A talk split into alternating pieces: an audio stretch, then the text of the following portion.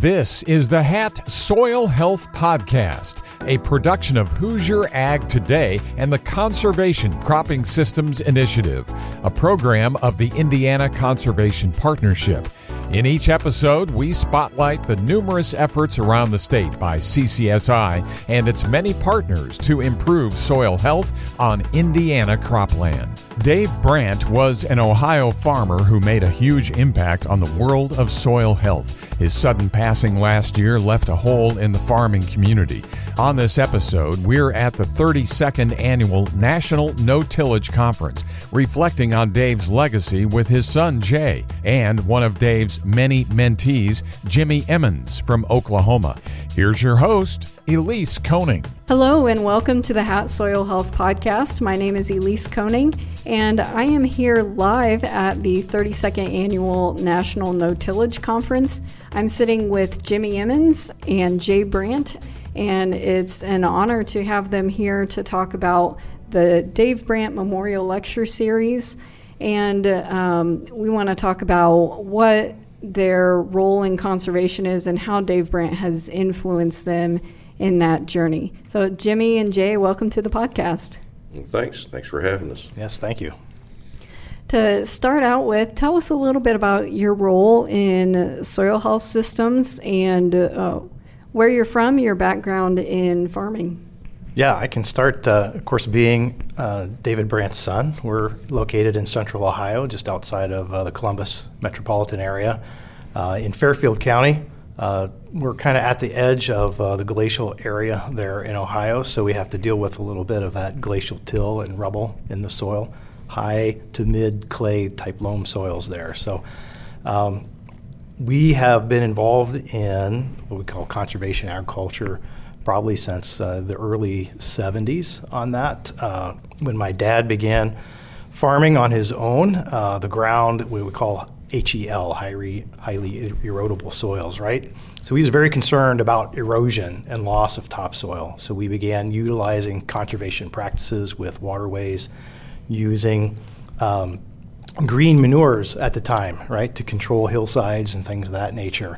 Uh, eventually, uh, through uh, Dad's association with others, he noticed the improvement in soil quality and crop performance utilizing these practices, and again, the increasing adoption of no till. Uh, again, to stabilize the soil. So, all those practices led uh, and gave Dad the opportunity to uh, share those learnings with other people and to be really an advocate for conservation, for no-till, and those types of cropping systems. So I grew up experiencing that, and I thought that that's what everybody did.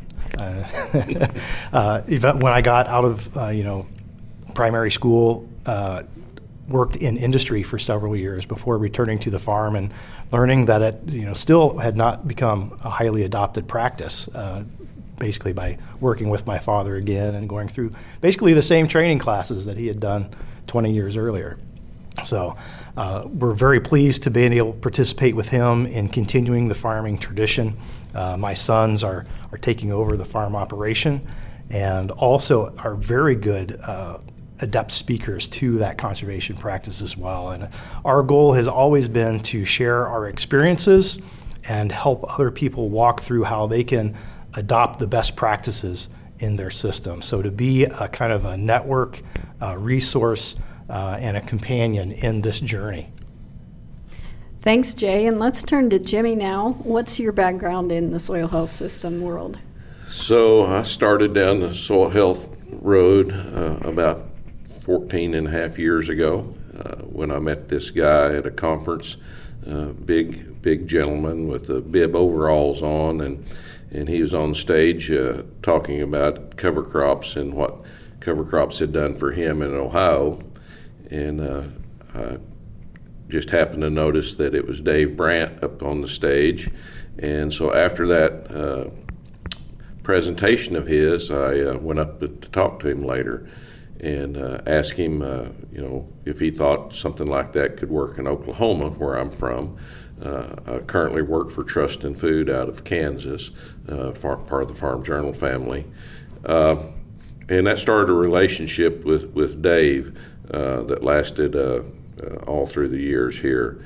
Um, and what he shared with me is Jimmy, I don't know that it'll work there, and you don't know it'll work there. And the only way we're going to know if it's going to work there if you'll you'll go home and plant something and try it. He says, I think it'll work. Uh, I've seen it work everywhere, but once again, just go home and try it.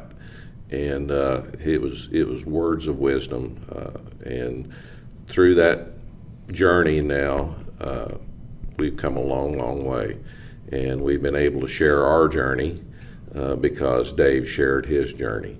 And I always kind of laughed and, and told him he was kind of the Barbara Mandrell of, of soil health because he was doing it when uh, that wasn't cool. And there was he was the pioneer that started it all, so to speak, uh, because nobody was doing that. And and he was a pioneer in trying to get no-till started with several companies and, and working with drills and stuff. And uh, was a great wealth of knowledge for us, and uh, it's really helped us in our journey. So let's talk about that phrase, go home and try it, because that is a common phrase that I have heard as I've talked to different uh, farmers and agricultural professionals who are involved in this world. I'll point the question to each of you. Um, what happens when you go home and try it? What have your uh, trials been with these systems? So I, I guess I'll I'll start with that, Jay. Uh, when when I went home, I panicked my family uh, because we're in a limited rainfall area in about 14 to 18 inches. Sometimes I say give or take 20 inches because that's the way our weather pattern is anymore. And the the sentiment around home was, you know, we won't be able to raise cover crops because we can't hardly raise a crop. And so I, I took Jay, I mean, I took Dave's word to try it and do side by side comparisons. And uh, I also asked NRCS and the conservation districts, uh, Noble Research as partners to help me gather the data and to prove if it worked or if it didn't and learn from that because I was convinced to make it work. Uh, I wasn't just going to try it, I was going to make it work. Uh, and with all them partners, we started gathering great data, and then we started proving that we had more water in the profile instead of less after a cover crop. And since then, we, we grow multiple crops now and have had a, a very successful time. But side by side comparisons in the field uh, taught us a lot. It taught us about how to manage population of the cover crops and the species of the cover crops and what done well in our area and what didn't. And then sometimes the ones that didn't this year may be done well next year. And so it's it's that eyes on the ground, boots in the field, uh, to observe and watch and learn. Our experience, you know, from uh, has been similar uh, to what Jimmy expressed there. Uh, as I mentioned, you know, we had the opportunity to uh, when Dad was starting in the no-till operation and looking at how to reduce erosion post-crop harvest, uh, was to explore different types of what we call green manures. Right at the time, that would have been incorporated traditionally, right? But since we were doing no-till practice, uh, they would just be allowed to either mature or desiccate in the field. So, as we started with mostly winter kill species for ease of management on that, so peas uh, was a common thing. My dad did a lot of work with very late maturity soybeans because they were readily accessible. Uh, and there's some great stories behind that, that uh, you know, for the memoirs later on. but uh, uh, again, that was easy entry. Oats uh, and winter kill cover crops are a great way to get started. we traditionally have the opposite issue that Jimmy experiences. We have way too much rain, especially in the spring. Uh, so, in dealing with uh, winter annuals like cereal rye, uh, because of their ability to respire, the moisture out of the soil really helps us get better soil conditions and allows us to plant in a timely manner. So, those are things we're looking for. Uh, is the, the, way for these soils or the plants to respire so, uh, water, where Jimmy is more concerned about building that organic matter for moisture retention. And that's one thing we've learned as we're, we're building up this organic matter.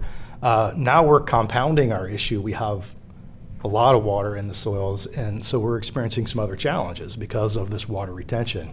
Uh, for us, with the clay soils and difficulty with drainage, uh, you know, systematic tile and stuff like that is very helpful in our scenario where it's not as important, where some you don't experience those same issues. So there's always those conversations, you know, all the, you know, so the plants are supposed to respire that out and you have more open air in the soil, you shouldn't need tile. Okay, sure, yeah. Well, you know, when you get 40 inches of rain, it's 40 inches of rain. So that's a whole different story. Uh, so we have to use those techniques, you know, that are going to work as a system approach uh, from that. And that's been really a new thing as we look at expanding these soil health principles. Context is very important and maybe primary, where you have to look at your context first. Jimmy's context in a more arid, fragile environment is different than ours uh, from that. So we have to keep that in our mind as we look at these practices and principles.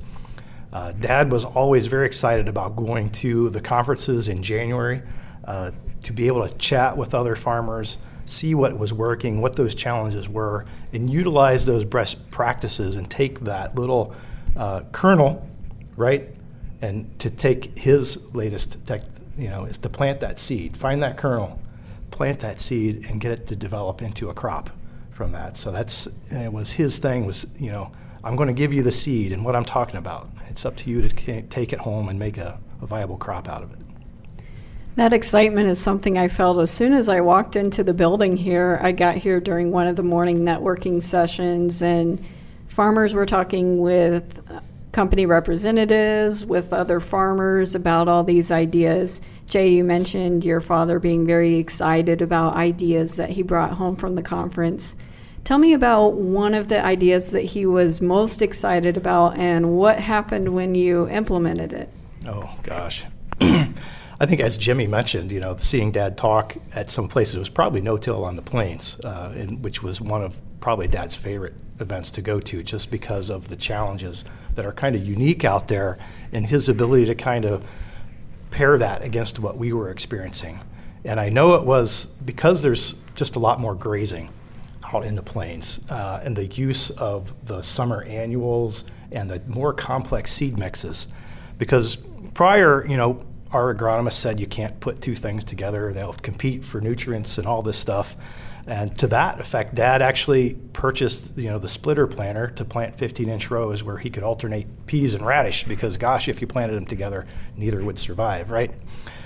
So eventually, we got to the point where we're doing these studies. Then engaged with, you know, other innovators like Ray Archuleta and Gabe Brown that put together uh, an SR, SARE program for us to look at the benefits and, and negatives of multi species mixes. So we learned quite a bit from that. So that was something that he probably would not have had a lot of courage to go forward unless he was challenged by you know that use and saw the benefits of it in other areas. So that would be the big experience for us to get over the the two species blend and paired rows to go to just using the grain drill with more multi-species and just to really learn and see observe the benefits from that practice. We're here live at the 32nd Annual National No Tillage Conference. I'm speaking with Jimmy Emmons from Oklahoma and Jay Brandt from Ohio. They're speaking in a conference uh, presentation tomorrow. I want to turn now to Jimmy and talk about Dave Brandt's legacy for you. When you went to the conferences, were you able to have some good conversations with him, and what were the results of those conversations back on the farm? Well, I never had a bad conversation with Dave. Uh, we always had a lot of fun together, and his uh, big boisterous laugh uh, was was um, really allowed uh, in the conference. Um, and you know, a lot of people uh, always thought that, and even as I started just going and traveling and speaking like Dave did, that that speakers came to teach and share what they were doing, but all of us go to learn and we learn from others. We're, we're not the experts. And, and I think that was one of Dave's really strong suits that he, he uh, taught me was to be humble and to uh, always try to learn and, and learn to, you know, for as long as you live because that's, uh, if you're not learning, you're backing up. And so the great conversations that, that we had was like, what are you trying that's crazy this year? Uh, are you mixing different things in. And like we heard Roy Falsgraf talk a while ago about planting rice in northeastern uh, or western Colorado uh, in a very, very arid environment. Who would have thought about planting rice in that dry area? And it's working. And so the conversations that, that, that Dave and I had sometime were philosophical, but most of the time it was uh, challenging one another uh, to try something out of the norm uh, that we've never tried before. And I know this last year uh, they were able to have a, a, partner come in and bring animals on the Brandt farm and, and start grazing. And he was most excited about the grazing project that, that they initiated. And uh, being a cattleman, and, and part of the reason I got into cover crops, besides Dave, was I wanted to look at the grazing option of that. And it's uh, worked out very, very well for us, especially we always grazed in the wintertime on, on winter, uh, winter wheat, winter rye. Uh, but then we started grazing warm season mixes, and so we uh, tried to graze 365 around, and and uh, so that's uh, the great conversations that we had were were a lot of fun, a lot of laughter, and and, and challenge one another. Uh, what are you going to try this year? So I I um, uh, will always remember that and uh, really have enjoyed uh, the time with the Brandts and learning. Uh, uh, you know, from Ohio to Oklahoma is a big difference, as we talked about. Almost double rainfall versus where I'm at. But it's been successful, and I was really honored about three years ago. Um, with NRCS coming out and evaluating our soil. And Dave was one of the, the first ever that changed his soil type uh, from its original classification uh, with NRCS. And uh, my soil scientist came out. We were having a big uh, field day and had uh, Indigo Ag. We had about 50 agronomists there. And uh, my soil scientist was digging, and he looked and he said, Oh my gosh, Jimmy, uh, this soil has changed so much in the last five years. Uh, since I've really looked at, I think we ought to look at reclassifying your soil.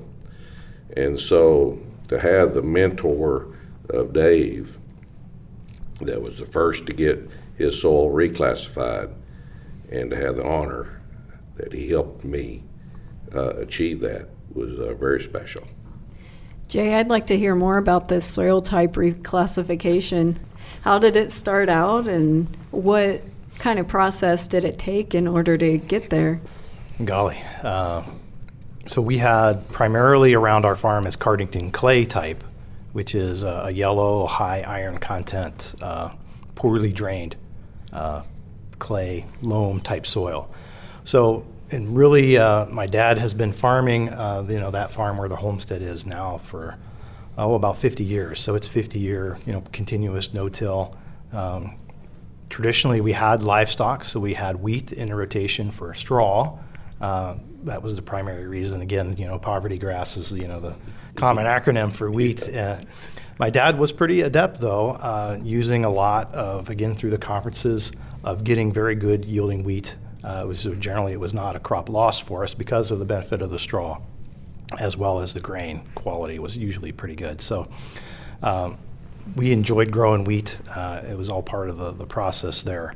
So I think that's you know one of the big things for us is the crop rotation uh, and the ability then to add the cover crops that we were doing in there uh, to increase uh, the original yellow clay, which had about you know one one and a half percent organic matter content up to what we're measuring today in between 3 to 5%, depending on where you pull the sample. So, and it changed the color also to a very dark brown, almost black color.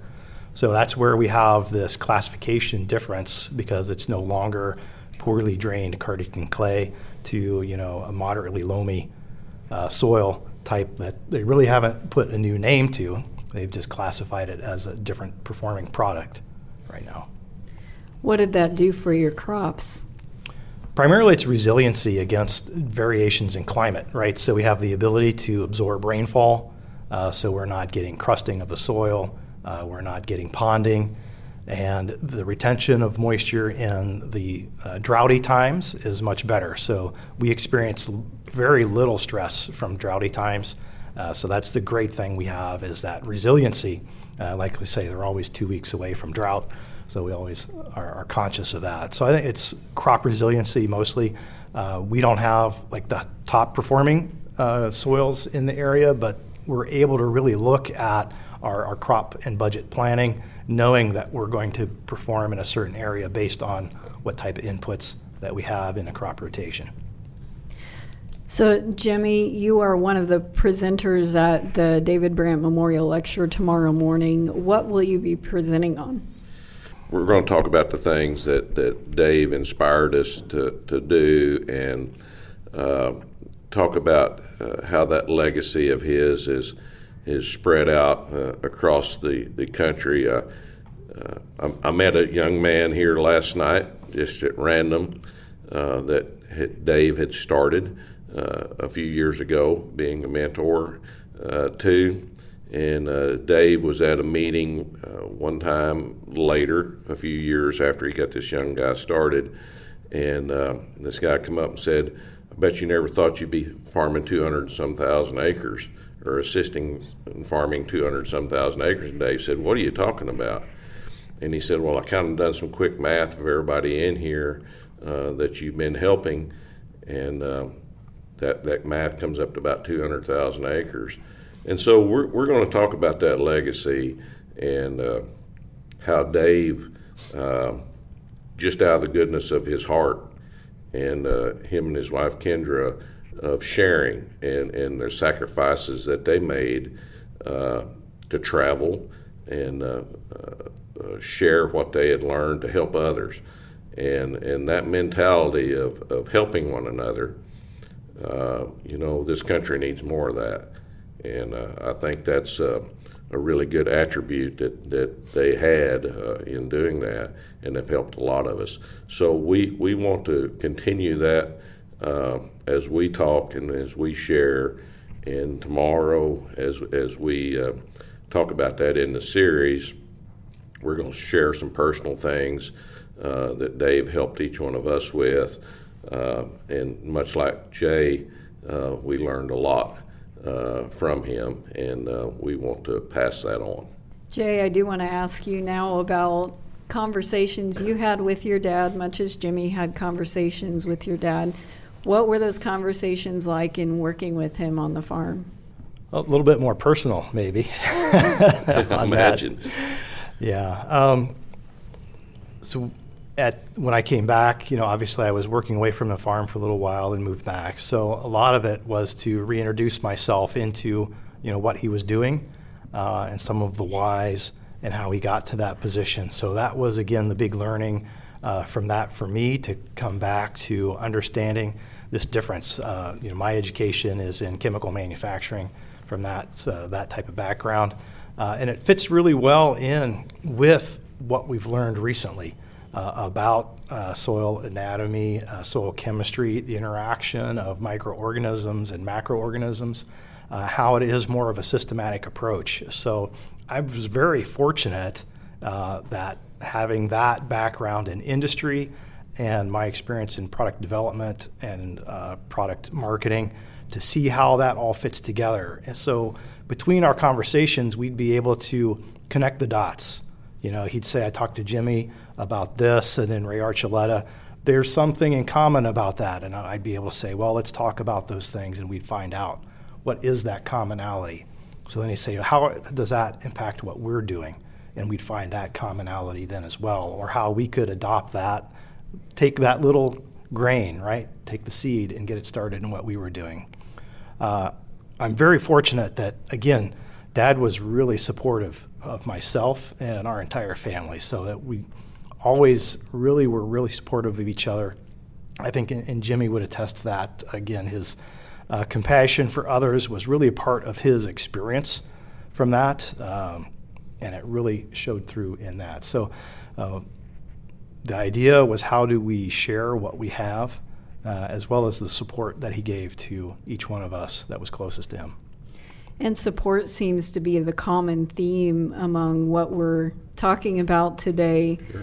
What does Dave Brandt's support for you mean to you today? Well, it means I'm here uh, and I'm very profitable uh, where I don't think I would have been if I'd stayed doing what I've always done. Uh, I got out of my uh, comfort zone. I got my family out of their comfort zone, and a lot of my community, fellow farmers and friends around me out of their comfort zone that experienced something new uh, that was very old. Because you know God's been doing this since the beginning, taking care of land, and um, we went through as a, a world of destruction of soil, and uh, this rebuilding and, and regenerating it uh, back to its its uh, existence of where it was before is uh, quite rewarding. Uh, it's it's um, it's something that's uh, very moving when you're out in the field and you you hear it's just alive. The insects and the the birds and the wildlife are just just buzzing. Cattle are grazing, plants are growing, and then you go to someone else's farm and it's just total silence. Uh, it's just something that if you don't experience that, um, you, I don't know how to describe it uh, without you know that experience. So it's it's something that, that's really brought us to another level uh, that that we have never been at, and uh, we went from growing two to three crops to growing 14 crops in a big rotation, uh, and, and multiple crops and doing companion cropping and uh, polycropping and, and different things, how we everything grows together.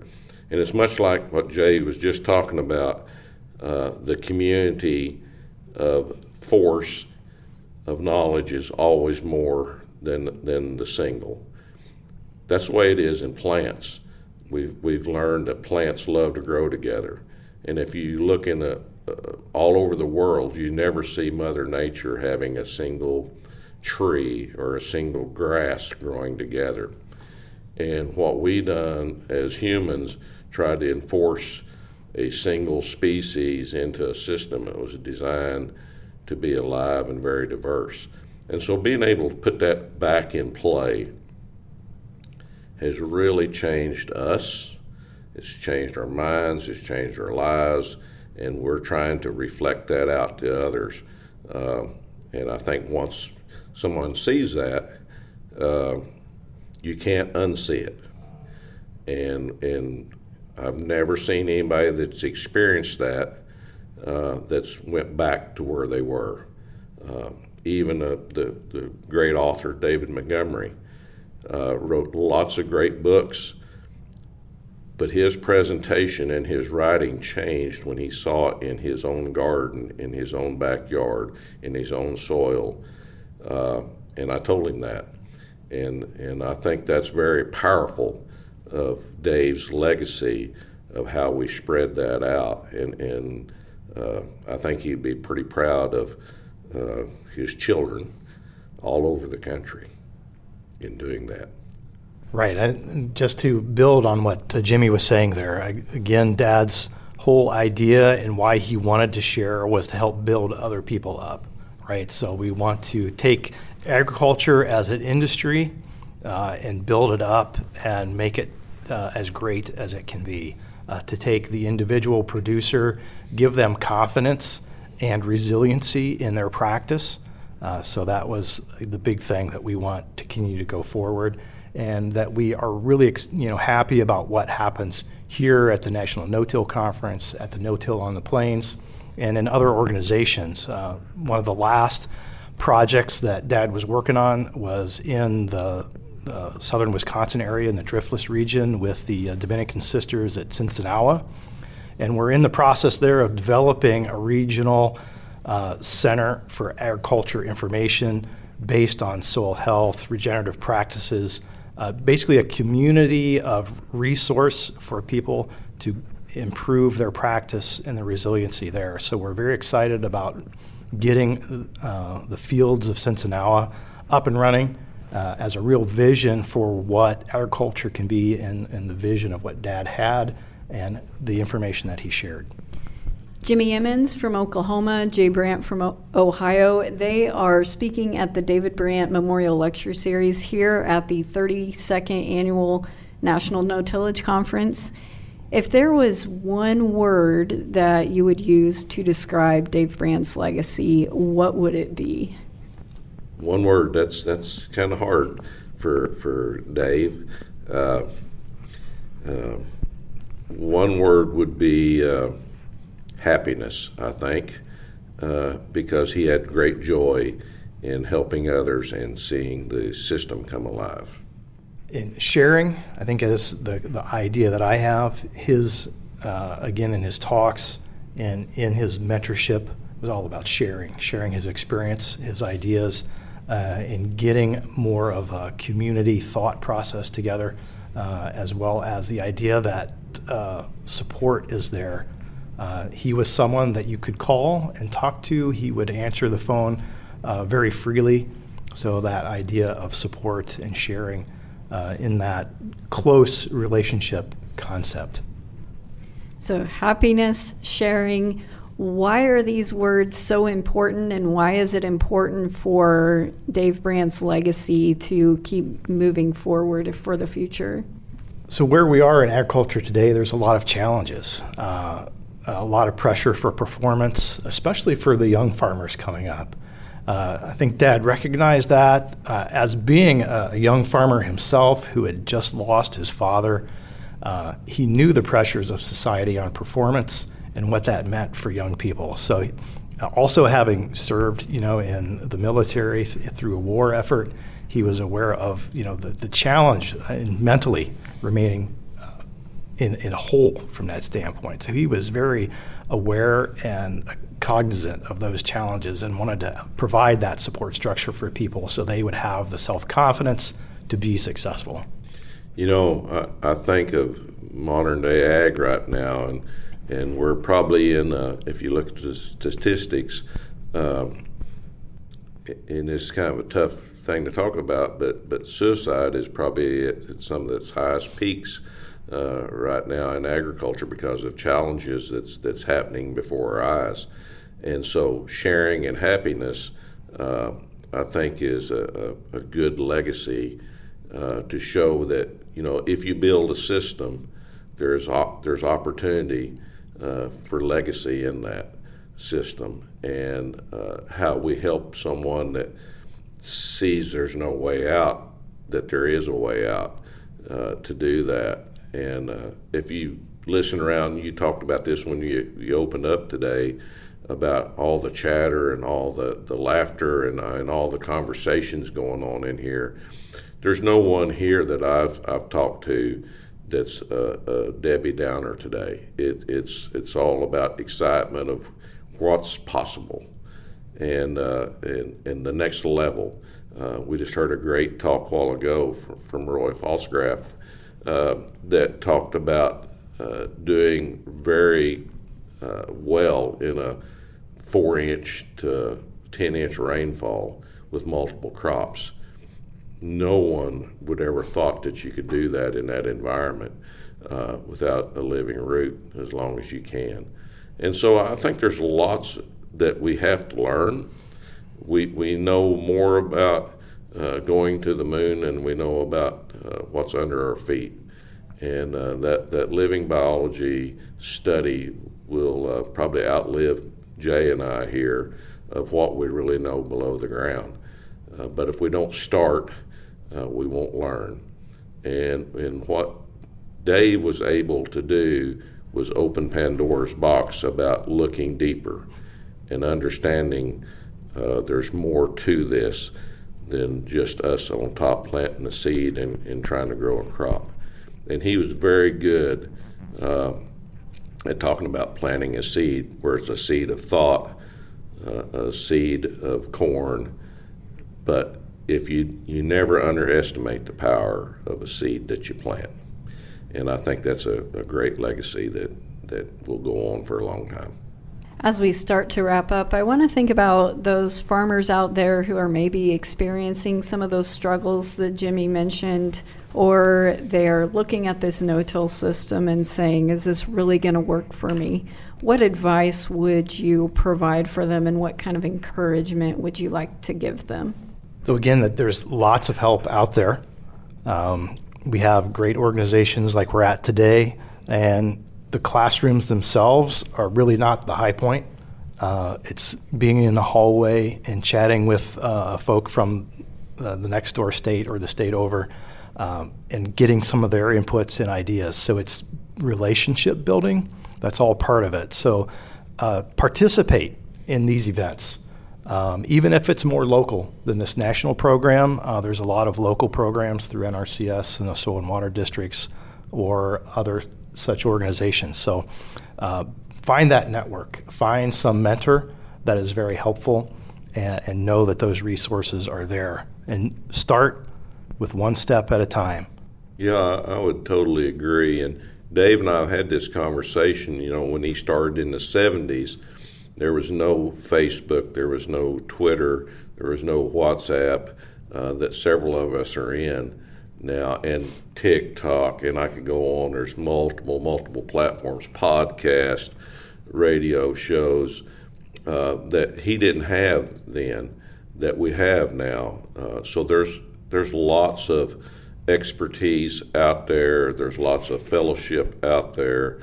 There's lots of learning that you can do from the tractor cab on your phone, on YouTube. Uh, that because people like Dave started, it has really grown now that there's lots of resources for you out there and you're not alone. And uh, my granddad, when we had cotton back in the day, always told me about leaning into the row uh, when we were chopping the weeds out of the out of the cotton. And and I asked him one day. I said, "What do you mean by leaning into the row?" And he said, as long as you're putting one foot forward and leaning into it, if you fall, where are you going to fall? And you're going to fall forward.